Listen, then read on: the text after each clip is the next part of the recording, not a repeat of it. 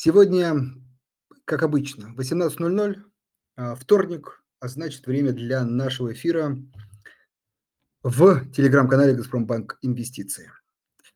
А, как обычно, а, напоминаю для тех, кто нас слушает в записи, по возможности, при желании, приходите к нам онлайн. Мы здесь разбираем разные интересные темы. Кстати, как сегодня, не всегда напрямую связанные с фондовым рынком, но практически всегда связанные с инвестированием в целом. А, приходите, участвуйте, задавайте вопросы. Также обязательно подписывайтесь на наш телеграм-канал «Газпромбанк Инвестиции». Ну и не забывайте, конечно, скачивать приложение и пользоваться а, той функциональностью, которую она а, дает нашим клиентам. Это в первую очередь возможность инвестировать в различные финансовые инструменты. Также напомню, что наш эфир можно слушать в записи, поэтому если какая-то тематика вам интересна, но вы не успеваете, не можете послушать, имейте в виду всегда э, на следующий день или чуть позже мы выкладываем запись, где можно послушать это э, в записи. Ну что, наверное, базовые организационные возможности я все рассказал. А, сегодня, как я и говорил, вот тот случай, когда мы поговорим не только про наш любимый а, фондовый рынок непосредственно, а про недвижимость. Периодически мы эту тему поднимаем, даже я помню, вот до Нового года подробно обсуждали, но определенные, весьма значимые, на мой взгляд, все-таки события произошли а, в конце года, что что позволяет нам вернуться к этой теме еще раз. А, дорогие слушатели, а, в последнем закрепленном посте в нашем телеграм-канале оставляйте ваши вопросы, комментарии, которые я с удовольствием впоследствии адресую э, нашим сегодняшним гостям. А сегодня у меня в гостях Владимир э, Жоков, независимый инвестиционный консультант на рынке недвижимости, и Олег а, Смирнов, руководитель отдела продаж а, Parus Assets Management. Коллеги, добрый вечер. Приветствую, Андрей. Здравствуйте, уважаемые слушатели. Рад вас всех приветствовать сегодня. Да, коллеги, всем добрый вечер. Да, добрый вечер. А, ну что, у нас э, по регламенту час, время обычно пролетает быстро, поэтому предлагаю сразу перейти к теме. А, мы с Владимиром а, в прошлом году достаточно подробно обсуждали его взгляд на рынок, поэтому предлагаю в этот раз начать с Олега. И вопрос такой э, классический, а, как в анонсе этого мероприятия вот хорошо наши коллеги написали, обсудить перспективы рынка недвижимости. Наверное, если все-таки можно, еще раз скажите, а, нам, а, какие вот важные изменения произошли в конце года, ну и далее, а, как они могут повлиять э, на рынок недвижимости. Андрей, спасибо большое за ваш вопрос. Действительно, в прошлом году был достаточно интересный год с точки зрения инвестиций в недвижимость. Мы увидели много интересных сделок на рынке. Я представляю комп- управляющую компанию Parus Asset Management. Мы специализируемся больше на коммерческой недвижимости – а, поэтому, наверное, а, моя речь, мое выступление сегодня, оно будет больше связано именно с рынком коммерческой недвижимости и как прошлый год в целом а, повлиял именно на инвестиции в данный сектор. Если говорить, я бы, наверное, хотел начать с такого, наверное, более фундаментального, так сказать, фундаментальной речи, да, рассказать о том, какие вообще сегодня на текущий момент в России и в мире есть стратегии инвестирования да, в недвижимость, и на базе этого уже ответить как э, влияние прошлого года, там повышение ключевой ставки и так далее, повлияло именно на данные стратегии. А, кстати, наверное, аналитику и какие-то цифры, которые сегодня буду приводить, вот достаточно сложно воспринимать, поэтому я попросил коллег а, в комментариях а, под последним постом отправить презентацию, да, где слушатели смогут непосредственно открыть ее и посмотреть уже более детально про те цифры, которые я буду сегодня рассказывать. Так вот, э, если говорить про стратегию инвестирования в целом в любую недвижимость, то в мире есть такая уже э, утвержденная классификация. А, всего есть четыре стратегии. И давайте по порядку пройдемся от наиболее таких менее рисковых до а, стратегий с большим риском. А, первая стратегия называется Core, а, и в целом она характеризуется следующим параметром, что инвестор заходит в определенный объект недвижимости, да, это может быть жилая недвижимость, может быть коммерческая недвижимость, но здесь какие параметры, что это класс А, да, то есть это стабильный уже готовый объект, где есть э, арендатор, да, и уже сформирован какой-то стабильный, стабилизированный такой денежный поток, да, то есть фактически здесь речь про такую арендную стратегию, когда инвестор покупает, например, какой-нибудь готовый арендный бизнес, там, либо склад, либо квартиру и сдает ее в аренду. То есть это такая стратегия, где мы, где инвестор получает меньше риск, ну, соответственно, и премия за этот риск, она минимальная. А вторая стратегия, она называется Core Plus, да, когда инвестор приобретает объект недвижимости, оно с неким потенциалом его улучшения, да, то есть, может быть, а, он не заселен арендатором, либо нужно сделать какой-то дополнительный ремонт, да, то есть э, здесь для инвестора, конечно, возникают дополнительные затраты, дополнительные риски, ну, соответственно, а, есть дополнительная премия за данный риск. А, то есть это вторая стратегия. Третья стратегия называется Value Added. А, сегодня, наверное, весь редевелопмент, который мы видим, в том числе там, в России, за рубежом, да, то есть когда на, на примере приобретается какой-то промышленный объект, из него делаются, например, апартаменты, сдаются в аренду. То есть это вот а, такая третья стратегия, где для инвестора есть еще больше рисков, ну, соответственно, еще больше доходность инвестор планирует получить. И четвертая стратегия – это оппортунистик. А, это, по сути, весь новый девелопмент, да, то есть когда с голого поля строится, может быть, там, жилой дом, либо там загородный какой-то дом, да, то есть в целом это весь новый девелопмент. И вот относительно того, что есть такие четыре разные стратегии, мы получаем на рынке сегодня, что, в принципе, если а, вбить в интернете инвестиции в недвижимость, то инвестор может получить предложение там, от 10% годовых до там, 100% годовых. И вот если не а, совсем углубляться в то, как, к какой стратегии это относится, инвестор может, так сказать, а, не до конца правильно принять решение, взяв те риски, на которые он, например, не готов. У нас в парусе мы сосредоточены на активах, которые входят в стратегию Core, да, то есть э, мы покупаем э, и выводим на биржу уже объекты, которые имеют стабилизированный денежный поток, и там ежемесячно мы получаем э, определенный рентный доход. Соответственно, у нас фокус вот именно в парусе на такой стратегии. Что произошло в прошлом году? Вообще, на самом деле, прошлый год был рекордным, да, то есть мы если посмотреть аналитические отчеты консультантов, э, то мы увидим, что в целом э, за 2023 год объем инвестиций в коммерческую недвижимость составил более 600 миллиардов рублей. Да, то есть это, это, это рекорд, которого раньше не было. Э, здесь покупались и склады, и торговые центры, и офисная недвижимость. Да, то есть в целом прошлый год ознаменован как, таким рекордным годом для всего рынка коммерческой недвижимости. С чем это связано? А, естественно, мы увидели ряд уходящих игроков с российского рынка. А, конечно же, это повлияло на то, что а, в продаже появились те объекты, которые ранее не появлялись, и инвесторы не могли э, поучаствовать в их приобретении.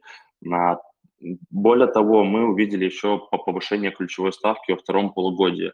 С точки зрения коммерческой недвижимости, конечно же, это должно было негативно сказаться, да, потому что очень часто при приобретении именно таких крупных объектов коммерческой недвижимости используется кредитное плечо.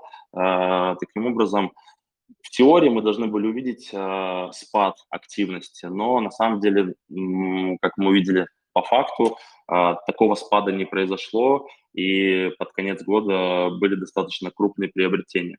Поэтому если говорить про общий рынок именно инвестиций в коммерческую недвижимость, то мы видим, что деловая активность растет, инвесторы, как физические лица, так и институциональные инвесторы активно скупают активы, да, которые предлагаются на рынке. И, конечно же, это связано с тем, что сегодня в период там, высокой ключевой ставки мы имеем высокую инфляцию. И как раз-таки именно недвижимость, она, наверное, и позволяет а, сохранить там свой капитал в период высокой инфляции, да, потому что, как мы все знаем, когда у в стране высокая инфляция, это влияет на э, стоимость материалов, работ, э, коммуникации и так далее. Все это приводит к тому, что недвижимость впитывает в себя эту инфляцию и растет в цене э, более, так сказать, высокими темпами. Э, в целом, наверное, так отвечу, Андрей, на ваш вопрос. Э, если есть какие-то уточнения, то продолжим. Давайте как раз закроем тему уже коммерческой недвижимости, чуть поподробнее об этом поговорим. Два вопроса. А, первый. Э, вот вы сказали, а, так сказать, первый, ну, наивысший да, класс а, объектов, готовых эм, объектов с денежным потоком и так далее. При условии, что все остальное как бы чуть более рискованно и, соответственно, большая доходность, ну, чтобы инвесторы могли ориентироваться. Вот скажите, пожалуйста, вот такого класса объекты – а какую сейчас дают доходность? Это первый вопрос. И все-таки, а, ну вот мы, наверное, сейчас там перейдем а, к вопросу жилой недвижимости. Кажется, что там все-таки поменялось а, или поменяется что-то в 2024 году. Вот теперь прогнозы по коммерческой недвижимости. Как-то взаимосвязаны они или это все-таки отдельная история? Вот чего ждать инвесторов в недвижимость в 2024 году? Доходность и перспектива. Да, Андрей, услышал. А, давайте отвечу, наверное, сначала посмотрим, что было за последние 20 лет. У меня также вот в презентации есть слайд, мы провели аналитику, что было, какие классы активов за последние 20 лет вообще в России принесли там большую доходность. Что мы увидели, что там складская, офисная недвижимость э, – это такие лидеры именно из сегментов недвижимости да, по доходности. То есть офисная недвижимость за последние 20 лет э, суммарно это и рентный доход, и рост стоимости принесла более 13% годовых инвесторам, а складская недвижимость принесла более 14,5% годовых. Если говорить про рентную доходность, то в складах она выше, да, это более 8% годовых инвесторы получают, а в офисной недвижимости инвесторы получают 5,6% э, годовых. Сейчас мы наблюдаем такую картину, когда действительно при высокой ключевой ставке а, те объекты, которые там, в том числе мы приобретаем, они в среднем покупаются по капрейту там, от 10 до 12 процентов годовых. Да, то есть здесь речь именно э, о объектах класса э, и о рентном доходе, э, который они там, в моменте приносят. Да, то есть если мы говорим о такой ежемесячном стабильном доходе, который там сегодня предлагается там, нашим инвесторам, и в целом на рынке, это там, от 10 до 12 процентов годовых. А, что касается потенциала роста стоимости, да, это такая тоже важная составляющая инвестирования в недвижимость. Как я упомянул ранее, там, при высокой инфляции недвижимость дорожает у нас всегда. А здесь а, мы видим а, по статистике за последние 20 лет, что недвижимость дорожала, вот именно коммерческая, от 6 на, до 7,5% в год. А, при текущих значениях инфляции мы ожидаем, что в ближайшие 2-5 а, лет а, эти значения будут немного скорректированы в большую сторону, да, то есть там, от 7 до 10 процентов, опять же, в зависимости от объекта, от стоимости, по которой входит инвестор в него.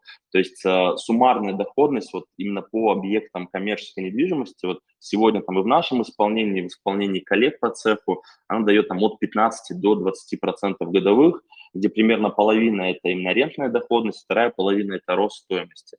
Вот что касается Олег. Да, уточню сразу. Да, да, да. Э, вот, э, для понимания, э, ну, я думаю, всем известно, что вот в постковидный, скажем так, период э, жилая недвижимость выросла, ну, 50-100% в зависимости от региона. Вот скажите, пожалуйста, коммерческой недвижимостью такой же произошел рост или все-таки он там был менее существенный mm-hmm. или, может быть, более? Да, смотрите, что произошло за последний... Вот я возьму, наверное, период три года, потому что он достаточно имел яркие события, да, у нас в России. А, на, на, на, что произошло? Например, разберем три сегмента. В складах произошел действительно бурный рост.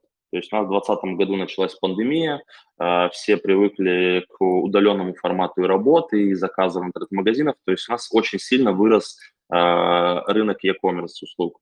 То есть это Wildberries, Озон и другие игроки это привело к тому, что спрос на складскую недвижимость э, крайне сильно вырос. То есть сегодня мы видим картину, когда на рынке фактически вакансия 0%, да, то есть нет свободных складов. А, все это приводит, конечно же, а, к росту а, арендных ставок и, соответственно, приводит к росту доходности там, для инвесторов. Более того, в связи с тем, что у нас произошло удорожание там, стройматериалов тоже за последние там, два года, мы видим ситуацию, что и стоимость строительства увеличилась более чем на 30%. Да, то есть как раз-таки на складскую недвижимость э, последние три года повлияли достаточно позитивно, да, с точки зрения, если инвестор заходил на, там, не знаю, до 2020 года. А, то есть сейчас заходить в складскую недвижимость стало немножко дороже, да, но, конечно же, ставки аренды, они а, позволяют а, получать там, хорошую доходность именно рентную. Если мы говорим про офисы, то здесь ситуация немножко иная. Да? 2020 год, э, пандемия, удаленная работа, все это привело к обратной ситуации, что спрос на офисное пространство э, снизился, и э, мы увидели, наоборот, увеличение вакантных площадей. Э, там, в 2022 году мы увидели, что ряд зарубежных компаний покинули российский рынок. Это тоже привело к такой нестабильной ситуации в офисном сегменте. Но опять же, 23 год стал, скорее всего, таким разворотным годом э, в офисном сегменте. Опять же, там большинство консультантов сейчас отмечают, что э, вакансия на рынке офисной недвижимости снижается. Сегодня найти офис э, там, 5000 метров плюс практически невозможно, да, то есть все хорошие бизнес-центры, они заняты. Там в нашем исполнении у нас, э, у нас три бизнес-центра в портфеле, вакансия 0%, да, то есть мы видим, 23 год стал для офисной недвижимости таким разворотным, а вакансия снижается, ставки аренды поднимаются. Соответственно, в ближайший год-два на, по прогнозам, опять же, аналитиков э, и консультантов, э, из рынка арендатора э, офисная недвижимость превратится в рынок арендодателя, когда уже арендодатель будет диктовать условия и выбирать, с кем ему работать. А, что касается торговой недвижимости, это третий сегмент, да, которым мы занимаемся. А, здесь ситуация тоже 20, там, последние три года достаточно негативно повлияла на этот сегмент. Опять же, это и переход, э, рост рынка Яком, и уход ряда зарубежных брендов с российского рынка. Но если смотреть по статистике, которую мы сегодня видим, то в целом в 2023 году объем розничной торговли показал рост там, более чем на 5%. То есть это говорит о том, что несмотря на рост а, e-com рынка, несмотря на то, что люди все больше и больше заказывают а, на маркетплейсах, в интернете, тем не менее а, розничная торговля, она тоже растет. То есть мы видим тренд, что e-com не так много отъедает у розничной торговли, а, наоборот рынок весь растет и в целом увеличивается весь объем потребления у нас в России. То есть таким образом хорошие управляющие, кто работает там, с торговыми центрами, если этот торговый центр находится в хорошей локации, есть трафик, то сегодня мы видим тоже вакансию 0%, что российский бизнес, он нашел ответы на все вопросы, он нашел решение, как заменить ушедшие с российского рынка компании, что привело к тому, что а, в, там, в топовых торговых центрах там, России в целом вакансия ноль, трафик э, практически вернулся к допандемийному уровню. Э, это приводит, опять же, к хорошей активности с точки зрения там, инвестиций в данный сегмент.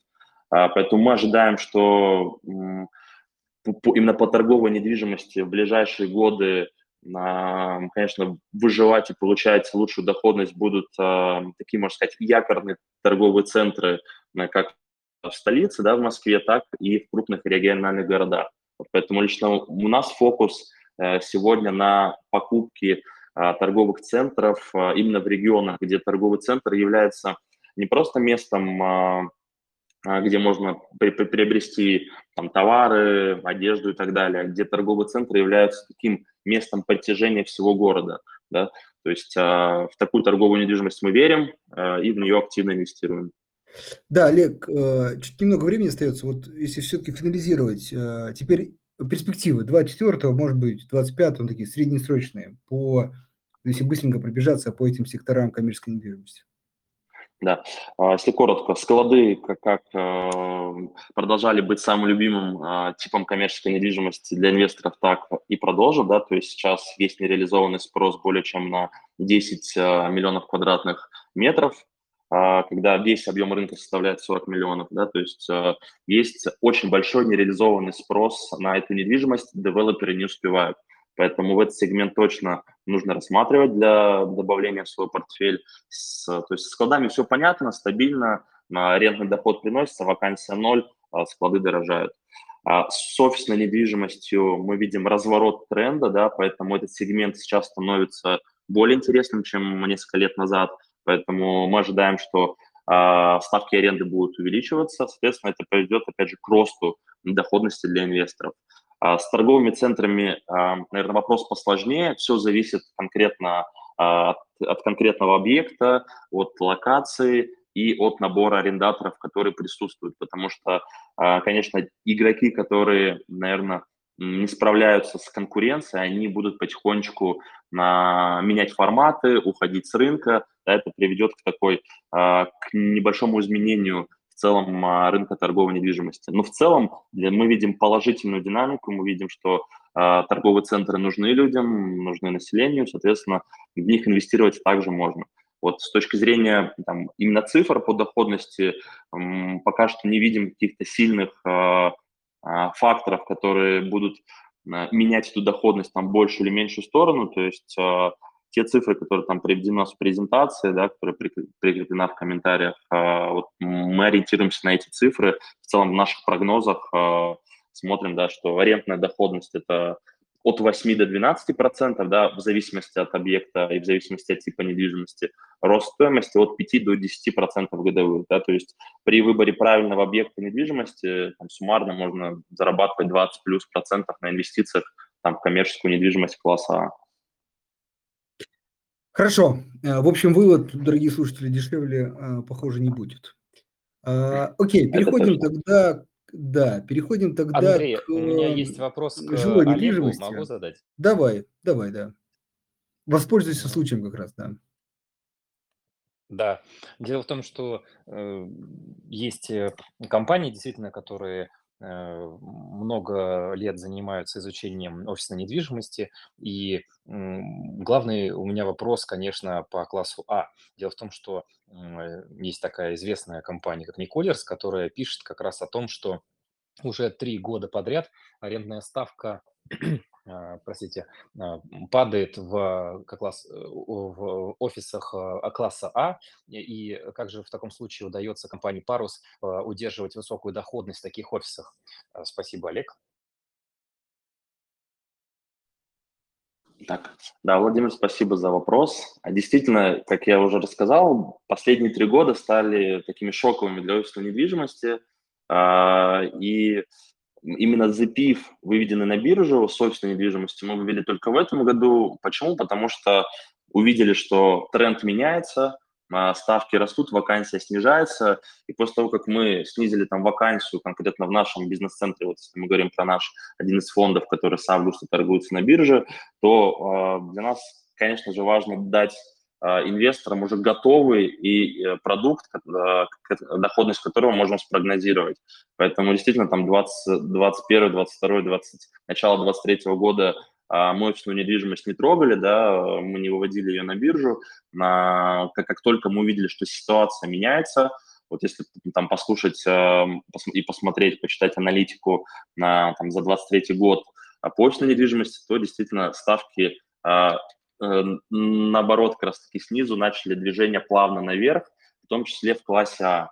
То есть в классе А здесь э, есть определенные на причины, почему это происходит, да, то есть сейчас э, IT-сектор у нас активно развивается, компаний с госучастием. А, и в целом сегодня, когда там увидели уход зарубежных компаний с российского рынка, мы увидели, что сотрудники, да, которые раньше работали, они все-таки привыкли к классу А, и таким образом даже те компании, которые раньше там снимали Б-класс, С-класс и так далее, они сейчас понимают, что для того, чтобы в твоей, в твоей команде работали лучшие специалисты рынка, а, должен быть хороший офис. Именно поэтому мы видим такой плавный разворот – естественно, мы очень а, аккуратно тоже на него смотрим.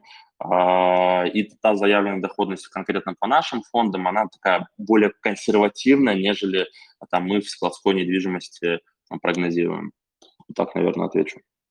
А смотрит ли компания Парус на то, чтобы развернуться в сторону жилой недвижимости и создать какой-то запив не складской, не офисный, а, например, ну, допустим, выкупить какой-то корпус жилой, который строит э, какая-нибудь известная большая компания внутри Москвы, и, допустим, сформировать из него такой запив арендный, не только для того, чтобы заработать в стратегии Core, про которую вы говорите, но еще Мгм. чтобы получать такие арендные платежи ежемесячные, как это происходит с складской недвижимостью. Думали ли вы над этим? Может быть, планируется какой-то объект, э, о котором мы еще не знаем? Поделитесь, пожалуйста, Олег. Мгм. Да, Владимир, спасибо. А, Действительно, мы на рынке за последний год, э, чуть больше года увидели, как э, такие фонды появляются. Да, то есть мы видим, как управляющая компания Тинькофф Капитал выпустила уже третий фонд на жилую недвижимость.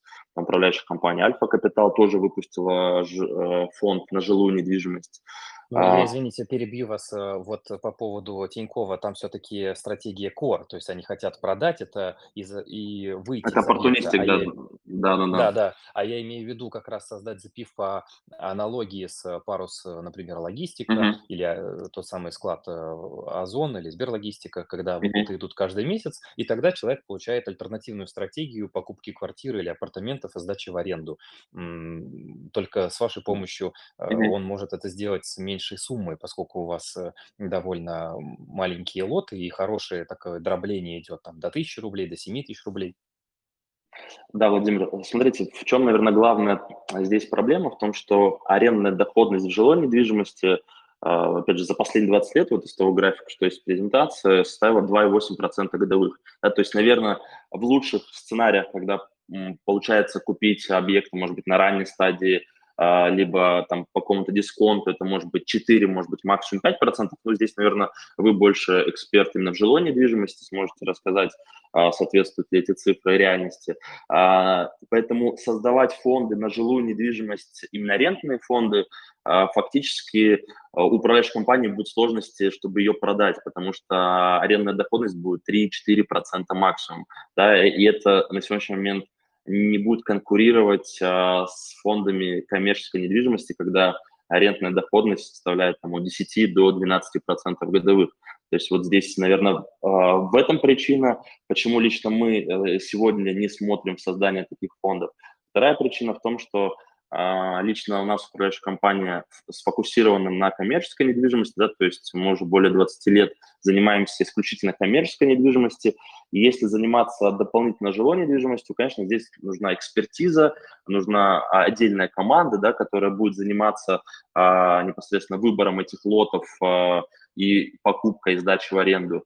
И второе, конечно же, это то, что в коммерческой недвижимости мы можем заключить договоры аренды на 5, на 10 лет, и это стабильный денежный поток. То есть мы можем спрогнозировать а, то, сколько будут получать наши инвесторы.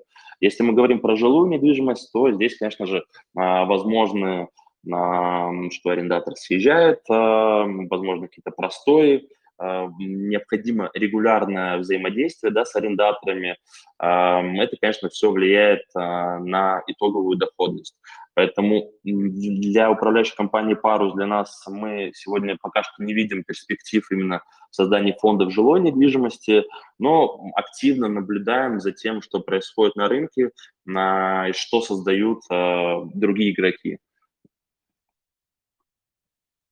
Спасибо, Олег. Хорошо, э, Владимир, ну, переходим к вопросам по э, жилой недвижимости. Кажется, тут ну, много чего произошло, опять же, в конце прошлого года. Давай еще раз, э, что произошло и сразу как это может повлиять с прогнозами по ценам жилой недвижимости. Да, спасибо, Андрей.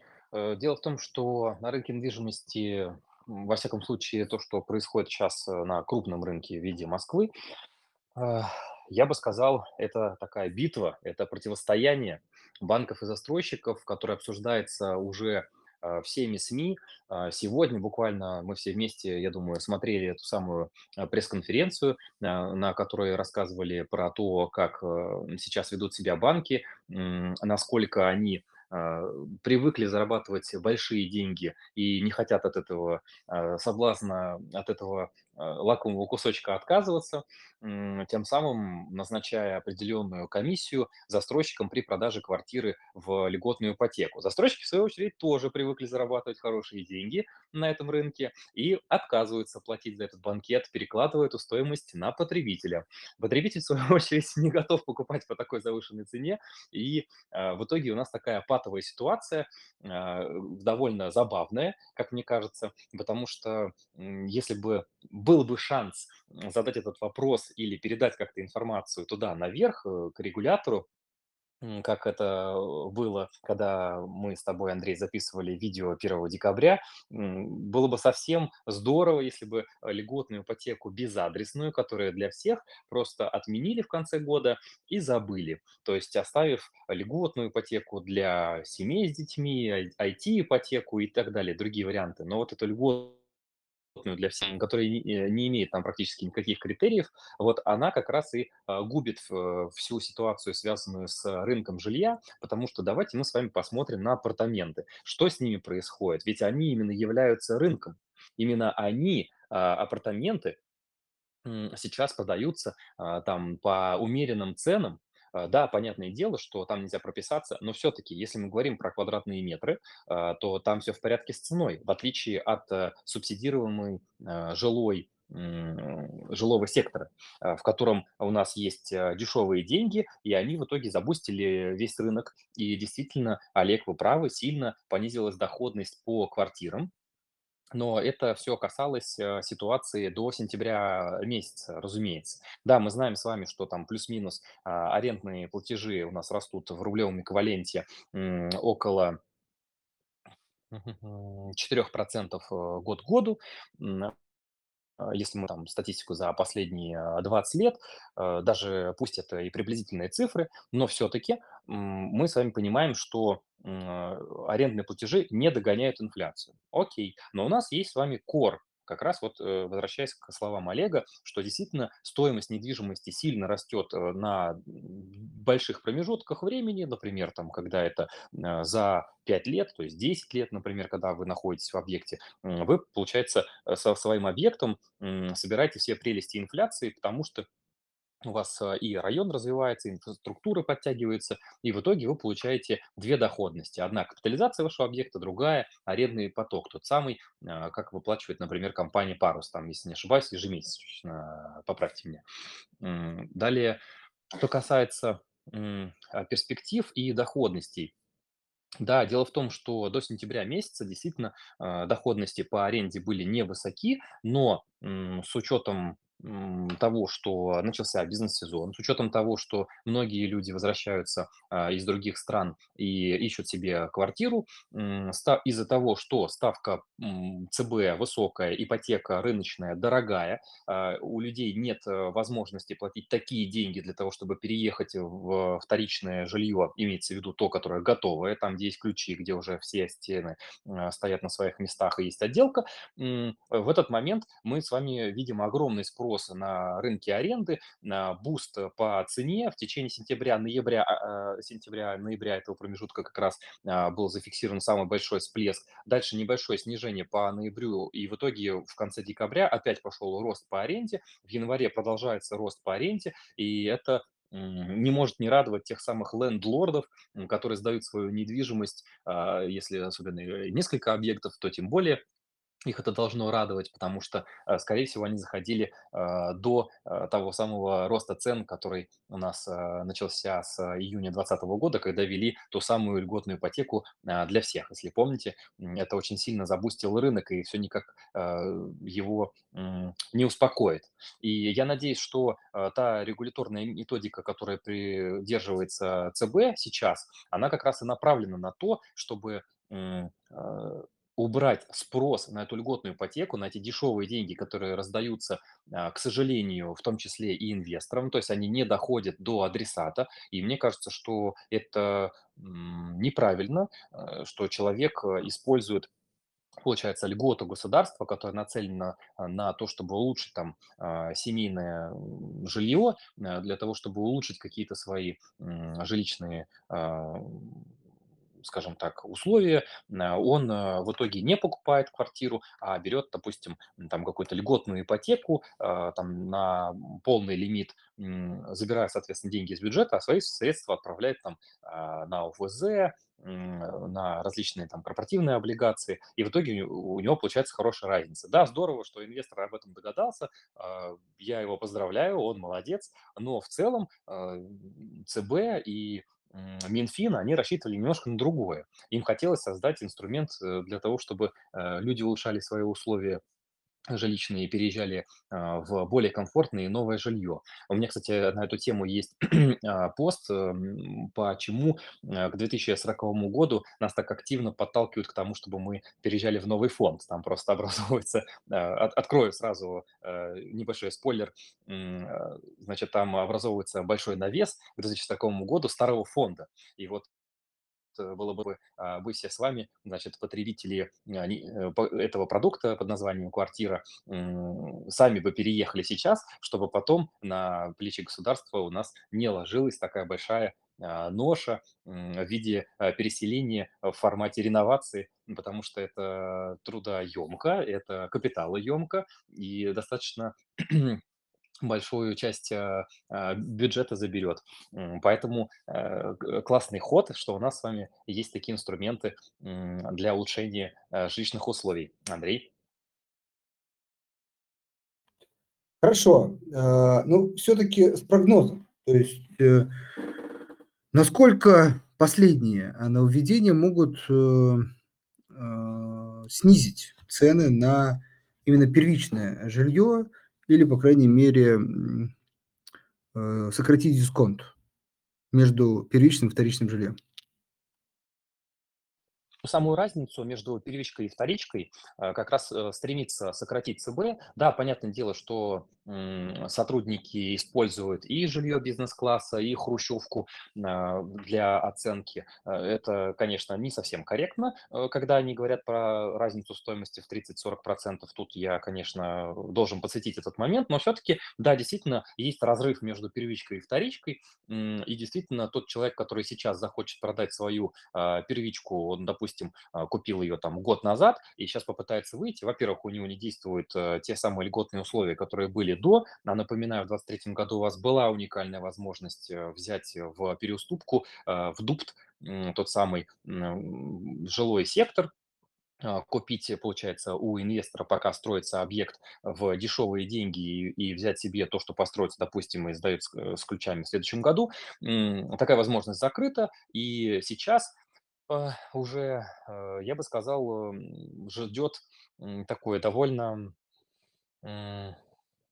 ну, довольно сложное э, полугодие даже, возможно, год, но полугодие точно, а, пока а, те, кто запрыгивал в спекулятивных э, сделках в различные корпуса, а, которые долго еще будут э, не сданы, там, до 25 года, до 26 потому что выйти им будет крайне сложно из-за высокой ипотеки, так как ЦБ нам уже сказал, что высокую ставку они планируют держать весь 24 год, если не ошибаюсь, там были прогнозы 12,5-14,5, и это, в свою очередь, нам дает ориентир где-то там 14,5 и 17,5, соответственно, ориентир по ипотеке.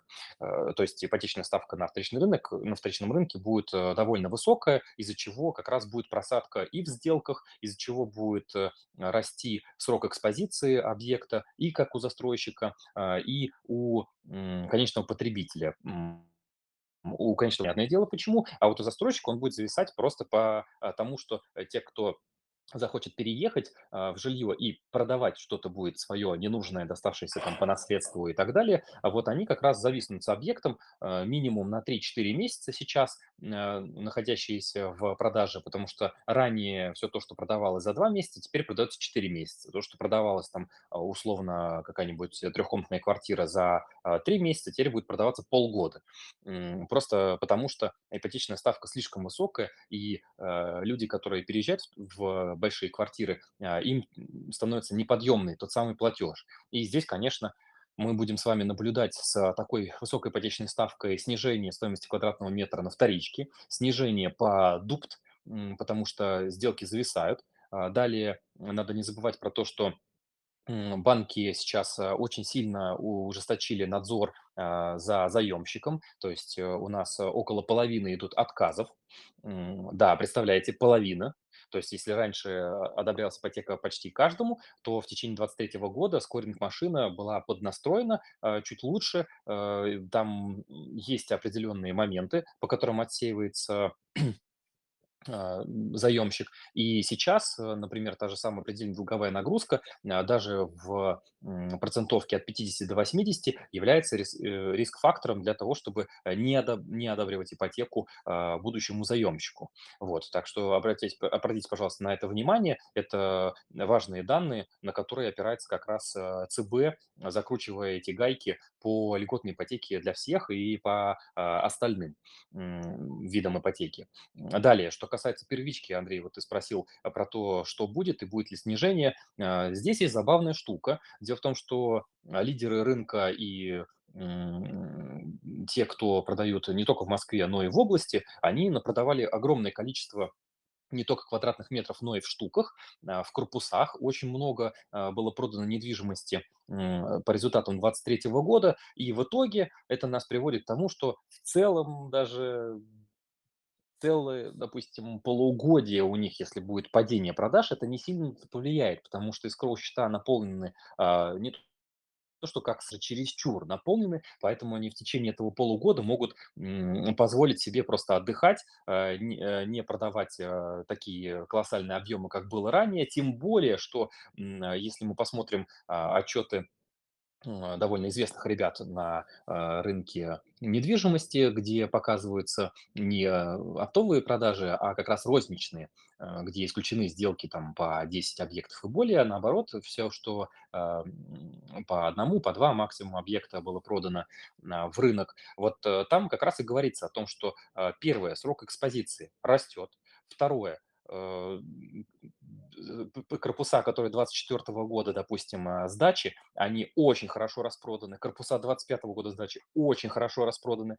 Э, А далее, э, если мы посмотрим с вами э, на эти отчеты, э, то мы с вами увидим забавную штуку, как я вот говорил на Smart Lab, значит, что э, идет дефицит в тот момент, когда в 2022 году было заморожено несколько строек, ну, несколько, я имею в виду, десятков, а, были отложены старты продаж, в итоге это приведет нас к тому, что, да, большие объемы были по вводу в эксплуатацию 2023 года, а, это рекорд а, по вводу в эксплуатацию. Далее, 2024 год, тоже очень высокие цифры, а вот в 2025 и 2026 сильнейшее снижение, причем в 2025 по Мособласти там снижение было практически в 5 раз. Посмотрим, насколько это изменится, как сильно будут застройщики торопиться, но они тем самым создали дефицит то есть они себе, а, подстелили соломку на, м, 25 и 26 года, потому что они не могут понять, по какой цене сейчас выходить, кроме как за 500 тысяч рублей за квадратный метр со сдачей в 27 году. А люди не готовы, потребитель не готов покупать по такой цене.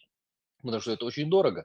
А, И вот мы находимся в такой а, интересной ситуации, в которой застройщики подумали наперед и сами сниз- снизили предложение, да, борется с тем, чтобы а, банки не выдавали, значит, э, ипотеку всем подряд. Э, При этом банки хотят на этом всем деле зарабатывать просто по э, той причине, что застройщик продает такой ипотечный продукт в виде ипотечного платежа и прочих субсидий.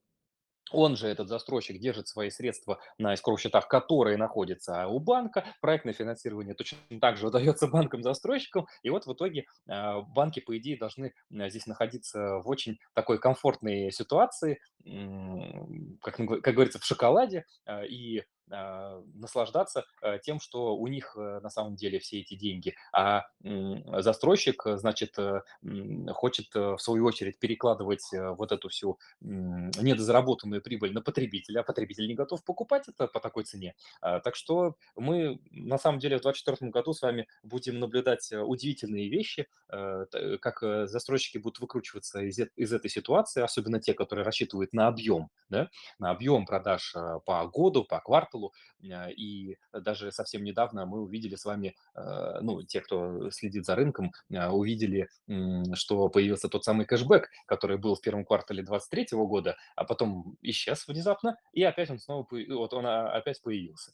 Так что нас с вами ждет а, очень интересный 24 год. Я считаю, что а, точка для входа п- под названием 24 год будет э, очень выгодна для инвестора. Главное следить за новыми предложениями, смотреть внимательно, что происходит, искать дефицитные объекты, изучать квартирографию. Ну и, как всегда, локация ликвидность, ставка спрос– это мое правило. Спасибо, Андрей.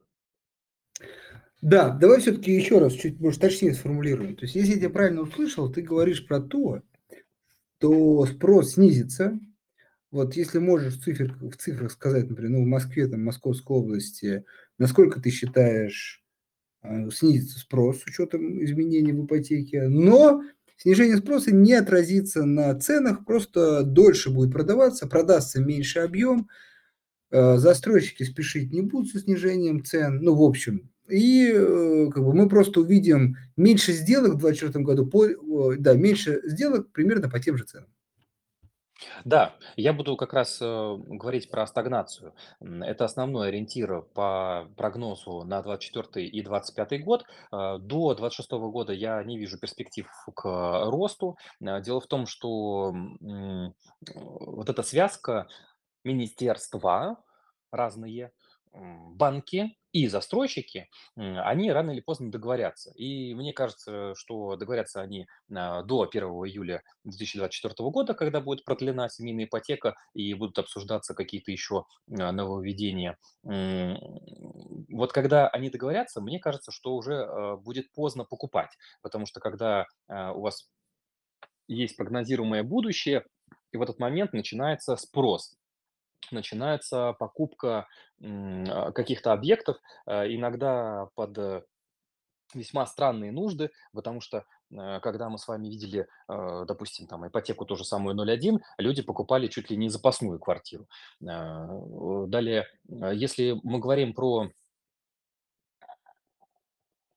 Вторичный рынок, а, там, конечно, будет снижение, и прогноз там весьма драматичный, а, потому что из-за такой высокой ставки э, снижение будет в спросе. Если мы говорим про спрос, спрос э, будет падать, э, значит, э, у нас было 60% сделок по Москве, по московскому региону, 60% сделок было с применением ключа. А, Если мы убираем эту составляющую хотя бы на 50%, э, то есть э, мы оставляем только 10% сделок каких-то минимальных там с плечом в миллион рублей, в 2-3, то есть э, где люди берут небольшие средства для того, чтобы переехать э, в большую квартиру или разъехаться. Так вот, это повлияет на срок экспозиции, в первую очередь. Э, То, что продавалось там 2 месяца, будет продаваться где-то 4. Э, То, что продавалось 3 месяца, будет продаваться полгода и больше. Соответственно, тем, кто захочет выйти, им придется дисконтировать. Соответственно, мы с вами увидим дисконт. Особенно это касается больших лотов в старом фонде. Э, Далее, сейчас наблюдается э, дисконт больших квартир, потому что все эти а, льготные ипотеки, семейные ипотеки были направлены, к сожалению, судя по отчетам многих аналитиков, у нас а, падает средняя, а, не средняя сумма объекта, а именно средняя квадратура.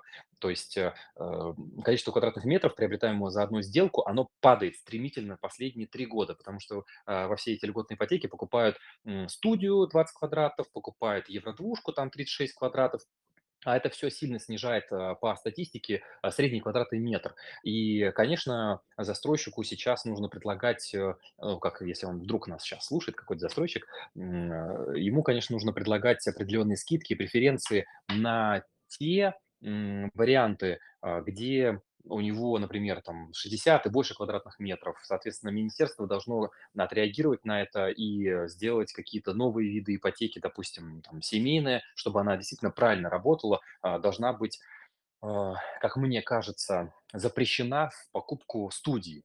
Ну, потому что объективно, если она работает на семью с ребенком, вы в 20 квадратных метрах, ну, э, вам будет крайне некомфортно жить. Соответственно, а, она должна работать там на 32, на 34 метра и, и больше, где хотя бы есть какая-то кухня-гостиная, м, чтобы э, семье действительно было э, хоть чуть-чуть э, комфортнее жить, чем э, в этой маленькой студии. Ну а лучше, конечно, стимулировать продажи, э, как это, по-моему, говорил Никита Стасишин, м, стимулировать продажи, снизив ипотеку еще на парочку процентов именно на большие квартиры. То есть чтобы люди, у которых двое детей или трое, могли заехать в там, двух э, евро трешку или в чет- евро четырешку э, со сниженной там ставкой, допустим, 4 процента, 3 процента, чтобы они действительно получали льготу и могли ей воспользоваться для улучшения а, тех самых жилищных э, условий, ради которых была направлена а, вся эта льготная история с ипотеками.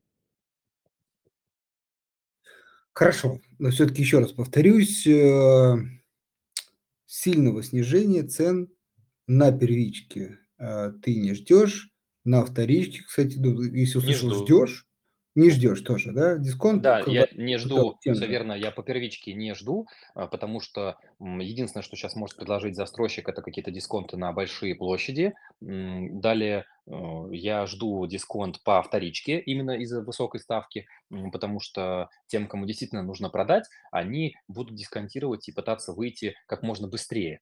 Потому что наличные деньги достаточно дорогие, ставка высокая, люди могут на депозите подержать свои деньги или в каких-то ОФЗ, и в прочих инструментах. Так что, конечно, а, по вторичке будет дисконт в 2024 году. Владимир, а вот у меня еще уточняющий вопрос. А, В продолжение темы рентного дохода, вот спросили по поводу, не планируем ли мы создавать э, фонды на жилую недвижимость, на которые приносят рентную доходность.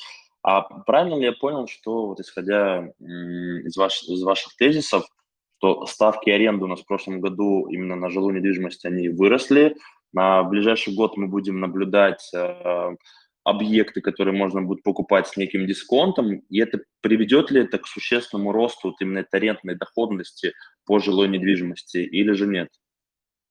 Да, конечно, спасибо, Олег, за вопрос. А, Да, конечно, приведет.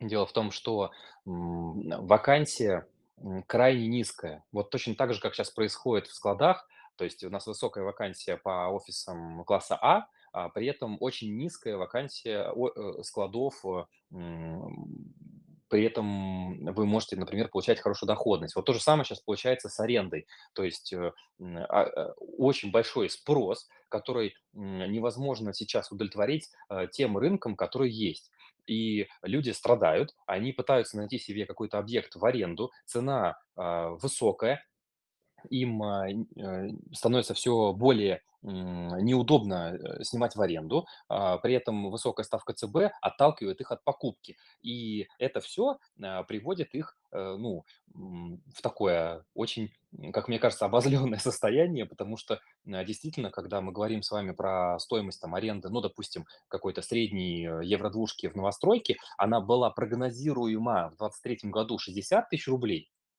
а в ноябре уже сдается за 80. Понимаете, что случилось? То есть это слишком большой, э, Плюс 30 рост процентов, да? стоимости. Да, это слишком много. Далее, что произошло, м, это вымывание, э, с рынка. Ну, то есть, э, эти лоты были, э, значит, э, м, открыты, их можно было снять, их арендовали. Всё.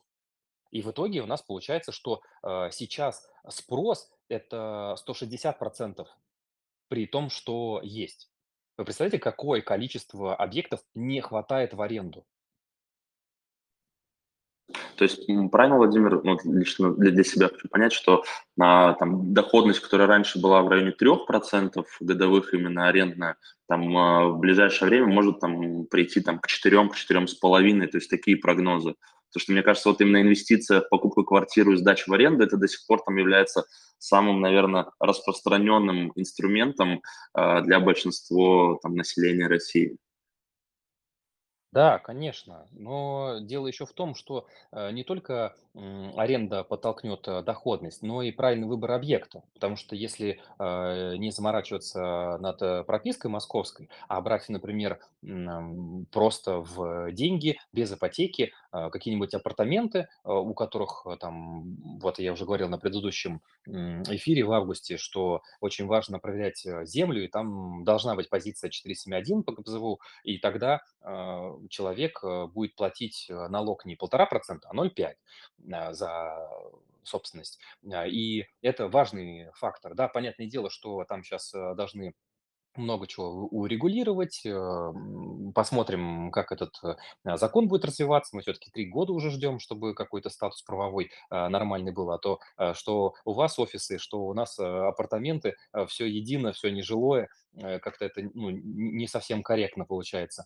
Э, И я еще вижу перспективу э, по доходности. В апартах сейчас можно добиться 7-8% доходности. И поскольку деньги, повторюсь, дорогие очень, это открывает нам а, новые возможности, как вот мы, например, с товарищами инвесторами сейчас вообще а, ищем здание в Москве для того, чтобы сделать из этого такой маленький фонд и сдавать все это дело в аренду. Ну, Просто потому что здания дешевеют, и э, то, что происходит в различных столицах мира, о чем мы совсем недавно, кстати, говорили с э, вашими коллегами, это Александром Шараповым, э, что иногда происходит такое странное состояние в рынке столицы, что участок под зданием стоит дороже, чем здание. Получается, что у вас как бы здание в подарок к участку.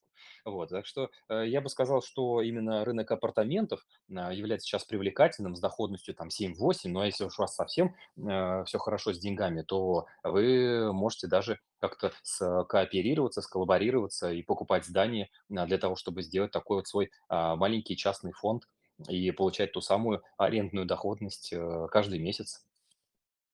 А, Хорошо, коллеги, немного времени остается. Да, давайте пробежимся быстренько по вопросам. На самом деле, э, на многие, я думаю, мы ответили, но все-таки вот, например, Сергей, нет, не Сергей, Юрий, задает вопрос, на который тоже, мне кажется, частично ответили, но все-таки. По статистике не распродано процентов 60 недвижимости, я думаю. Почему цена не падает, а наоборот? Когда, лоп... когда пузырь лопнет, стоит ли участвовать в размещении облигаций самолета? Тут отдельная тема, вот давайте остановимся на первой части Я вопроса. отвечу. Да, я Да. отвечу на этот вопрос. Э, Во-первых, спасибо, э, что вы слушаете нас э, онлайн. Спасибо за вопрос. Дело в том, что м, у застройщиков проектное финансирование. У них очень дешевые деньги. А, Мы с Михаилом Гульбергом это обсуждали вот а, осенью на Мосбирже. М, Это представитель Дома РФ, если что, а, что, значит, э, деньги у застройщиков в среднем под 5,5%. И у них э, скоро э, счет там до тридцатого года, до тридцать второго года, понимаете? Им не выгодно продавать сейчас. Они могут продавать, когда захотят, потому что у них есть эти дешевые деньги на проектном финансировании. То есть мы идем а, к той модели, в которой по сути своей э, мы должны вообще отказаться, э, как я понял э, эту модель э, с Искроу, поправьте меня в комментариях, что сначала застройщик привлекает проектное финансирование, строит здание, и потом готовое здание продает. Вот тогда все правильно будет работать. Но у нас есть э, некие нестыковки законодательные, из-за которых мы по-прежнему бежим, мы, в смысле потребители, покупать котлован, потому что по старой памяти все, значит, растет именно когда вы купили в котлован. Но нет, ну нет, это работает сейчас совсем иначе. И в большинстве случаев, когда вы покупаете а, вот тот же самый объект, вы говорите, там 60% не распродались. Ну хорошо, давайте с вами посмотрим аналитику, давайте посмотрим, а, какие корпуса не распроданы. Не распродан 26 год, 27 год и 28 год. Понимаете, что происходит? Люди просто не, не готовы деньги в здание, которое сдается через 4 года, через 3 года. Это слишком далеко. Люди не хотят на так долго замораживать а, свои деньги без арендного дохода. Куда они идут? Пожалуйста, депозит, ОФЗ, облигации, а, какие-то флоутеры, а, они идут покупать э, ЗПИФы Паруса, а потому что им сейчас придет тот самый cash flow заветный, который все хотят э, получать, или там дивиденды.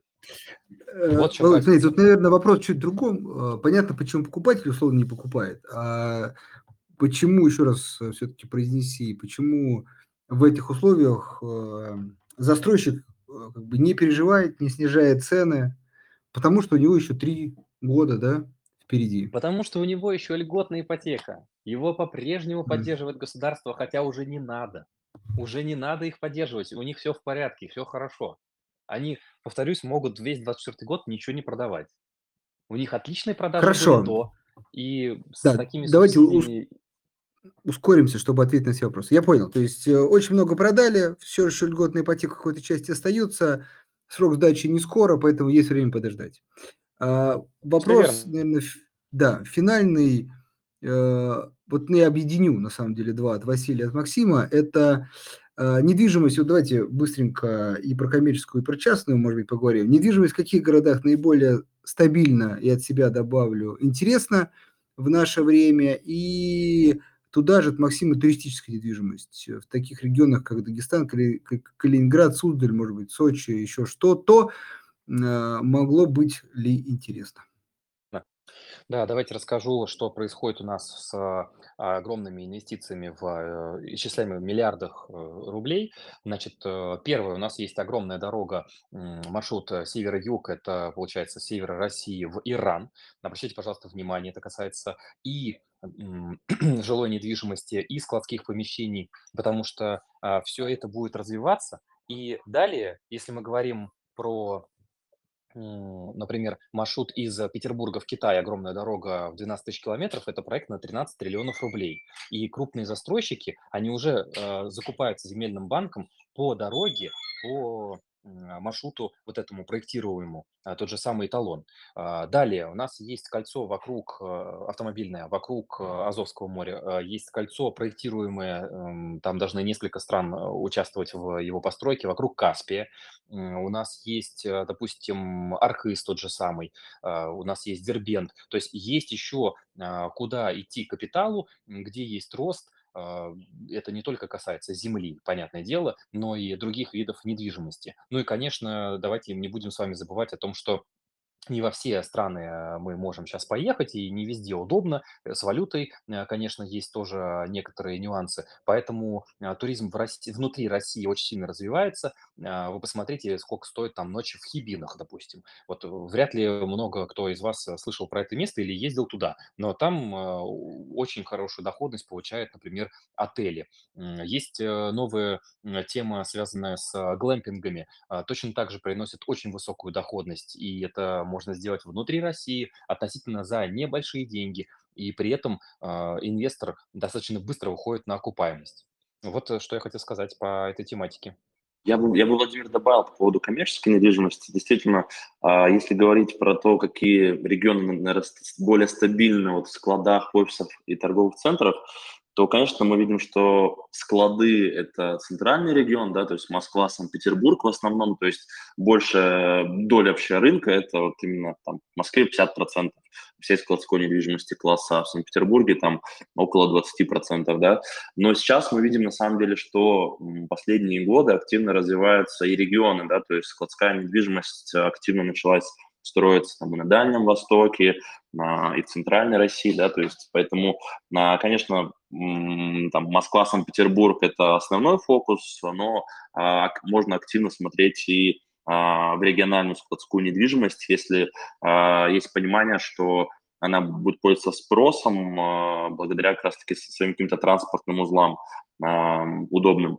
А, второе – это офисы. Здесь, конечно, мы видим, единственное, это Москва и Санкт-Петербург, да, все-таки и Москва, она все равно более активна. В регионах а, там именно офисной недвижимости класса А практически нету, там это исключение, вот, поэтому здесь, конечно же, Москва, Санкт-Петербург. А что касается торговой недвижимости, то, как я вот уже ранее рассказывал, здесь, наоборот, у нас э, там сегодня акцент больше на регионах, а, поскольку там вот крупные торговые центры являются местом притяжения и обеспечивают большую проходимость и больший доход а, для владельцев. Вот, поэтому вот в наших сегментах можно так сказать. Отлично, коллеги, а, большое вам спасибо. Надеюсь, достаточно подробно за такое короткое время разобрали и текущую ситуацию, и прогнозы.